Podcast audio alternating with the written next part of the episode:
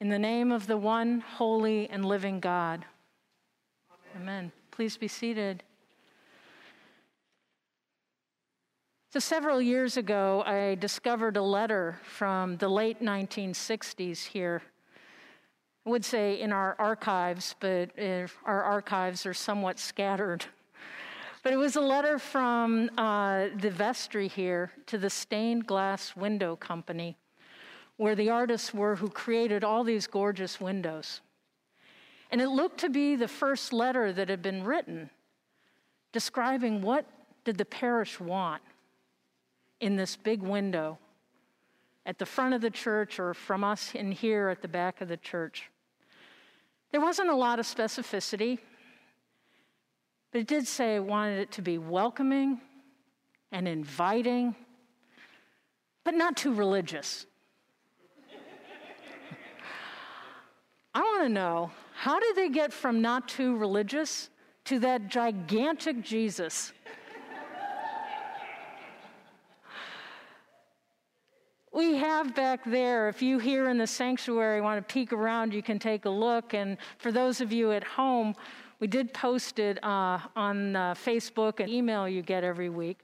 But there is Jesus, his huge ball described is embodied in a sense right there. And take a look at his hands. Each little piece of glass in those hands is a different color. The sun's very bright right now, so some of them look like similar colors. But up close, each pane is a different color. And then lo- notice his face. It's a black face, but the nose, different colors glass. On the outside, when you leave church and look back, Jesus' face is white. So, this isn't a white Jesus or a black Jesus. This is a Jesus united in difference, made up of different parts that are equally vital. One body, this glorious, huge stained glass Christ, different pieces, yet completely whole. So, this not very religious window actually embodies the theology of what we believe about the body of Christ, how we are the body of Christ with all our differences, with all our particularity. Paul writes in his letter that we heard before I read the gospel that the body does not consist of one member, but of many. We are a body where no member, no person, no part is any more important than the other. And without all those panes of glass in Jesus' hands, if we were to miss one, we wouldn't have a whole hand. The integrity of the whole would be disturbed, would be broken. The vibrancy of that window, the vibrancy of our community, depends on each piece as a whole to thrive. This body of Christ is alive right here in the sanctuary. We're being held by those beautiful arms. We're being welcomed by those arms. But the body of Christ is more than this parish. It's our diocese. It's the Episcopal Church.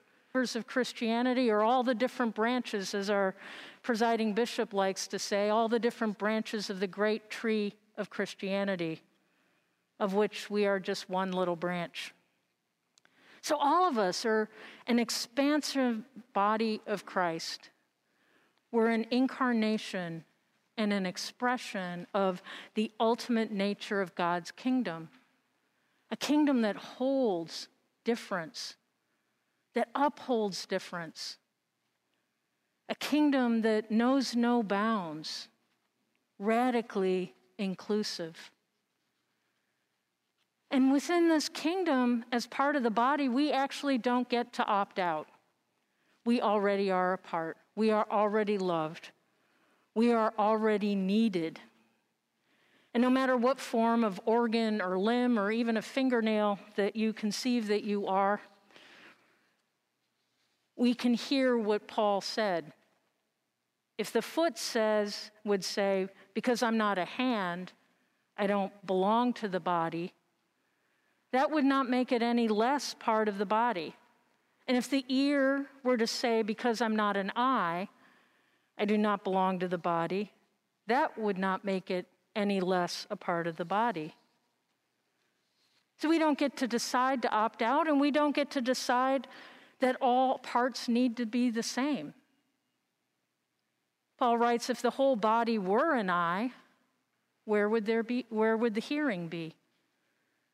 If the whole body were hearing, where would the sense of smell be? If all were a single member, where would the whole body be? Whole body would be totally dysfunctional, non functional. So we can't put limits or boundaries on who belongs or what form they need to take. Paul writes, The eye cannot tell, say to the hand, I have no need of you. And again, the head to the feet, I have no need of you. Yet sadly, within the greater body of Christ, we've excluded, we've hurt, we've shoved down, we've marginalized. In this very parish, those of you who were around way back when Malcolm Boyd was hired as an associate, Malcolm was one of the earliest gay male priests in the church living in a committed, loving relationship that we would now call a marriage, that ultimately, way later in his life, became a marriage. He was out. And from what I've heard from some of you who were here the day his appointment was announced, there was a rising of a number of people in the congregation and a walking out. And a number of folks have recounted how the echo of the high heels on the stone walking out. Was like a chorus. We go back within the Episcopal Church's history, the church embraced enslavement in a large part, not just in the South. Northeastern churches as well were built with proceeds from enslaved labor. And now there's a great movement to remember to recall and also remember, to pull these members back into the body, to restore the body. Looking very honestly of what is our history? How can we be restored? How do we remember these parts? And we look beyond the Episcopal Church to the Anglican Communion. And again, schism and split happening over LGBTQIA plus inclusion, blocking ordinations, blocking same gender marriage, wanting all bodies to conform to one norm. Instead of celebrating the diversity and seeing how much we need the diversity and the fullness of every person in the body of Christ. And Christianity as a whole Gender is still an issue. In some parts, and there was actually someone who came here once, a visitor, who told me I'm an abomination in the sight of the Lord because I'm a female priest. This is not the body Christ envisions. Christ envisions a body where every member is valued because every member is needed for the whole body to thrive.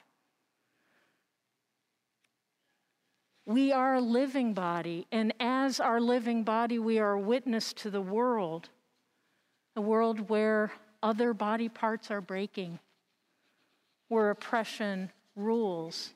I think of our Jesus up there, same way the arms are outstretched and holding us here, welcoming us, welcoming us here. The arms are outstretched to Santa Monica holding Santa Monica, welcoming Santa Monica. The vision of Christ goes beyond the ocean, around the globe, holding the globe, welcoming the globe. And yet, right here, Santa Monica, right on 4th Street, during the protests after George Floyd's murder, we saw the brokenness of our human family the brokenness from our own collusion with exclusion. brokenness expressed even in the body of George Floyd while he was being killed. I can't breathe. We all need to be the lungs. We all need to be the, with the breath. We need to be breathing into racism and white supremacy that mandates that the white bodies are the worthy ones. Christ's body, our body, is hurt anytime one member is hurt. And even the invisible members, the members we don't even realize are there, but are excluding from our consciousness or un- not understanding their role. This very small example, many, many years ago, I had a little bit of a pain in my back. And I happened to be seeing a massage therapist who worked with neuromuscular pain. And I walked in, I was like, you know, my back feels a little funky. Take a look at it. She said, no, why don't you walk for me? So I took a few steps. She says, well, you're walking funky. And I get up on the table and she starts working down my back, my leg, and she gets to my foot, pushes in somewhere, and I have this sharp squeal of pain. Lo and behold, she discovered a broken bone in my foot and I couldn't remember. I don't remember breaking it. But a month earlier, piece of furniture, sharp piece of furniture had dropped on my foot, and it had hurt, but I thought it had healed. Yet its brokenness, a month later, slowly was reverberating up my leg, into my back, and hurting me. We need to include and heal and restore every little broken bone. And it's not just about inclusion, this is about recognizing that all the body parts need to thrive together. All of us depend on each other. And when we're broken, that brokenness reverberates. When the body ignores the brokenness, this is not to say if you are coming in here as a broken soul, oh, you don't belong. It's when we as a body push out others. That's when the problem arrives. So Paul writes if one member suffers, we all suffer together with it. If one member is honored, we all rejoice together. One part suffers, we suffer individually and globally. I look at our entire human family around the globe and COVID 19 and how we in the West have been reluctant to share vaccines with the world. And while that may have built up some health here, that reluctance has meant huge slope and are not vaccinated and we're giving the unfortunate gift of a giant petri dish of unvaccinated people for variants like Omicron to grow, like what happened in southern Africa. So, Paul's call is more than the radical embrace of individuals, it's for the lifting up of who we are as a body to reflect the love of Christ, to reflect who Christ is in the world, and to push that expansive vision out into the world. We need one another and we need our diversity. We are utterly and absolutely dependent on one another. We are interconnected, whether we want to believe it or not. The question this morning is how are we honoring all parts? How do we rely on one another? How are we being fed by one another? His life in Christ is life in our communal body. That is something to rejoice today. We are one body, many members, one body. Amen.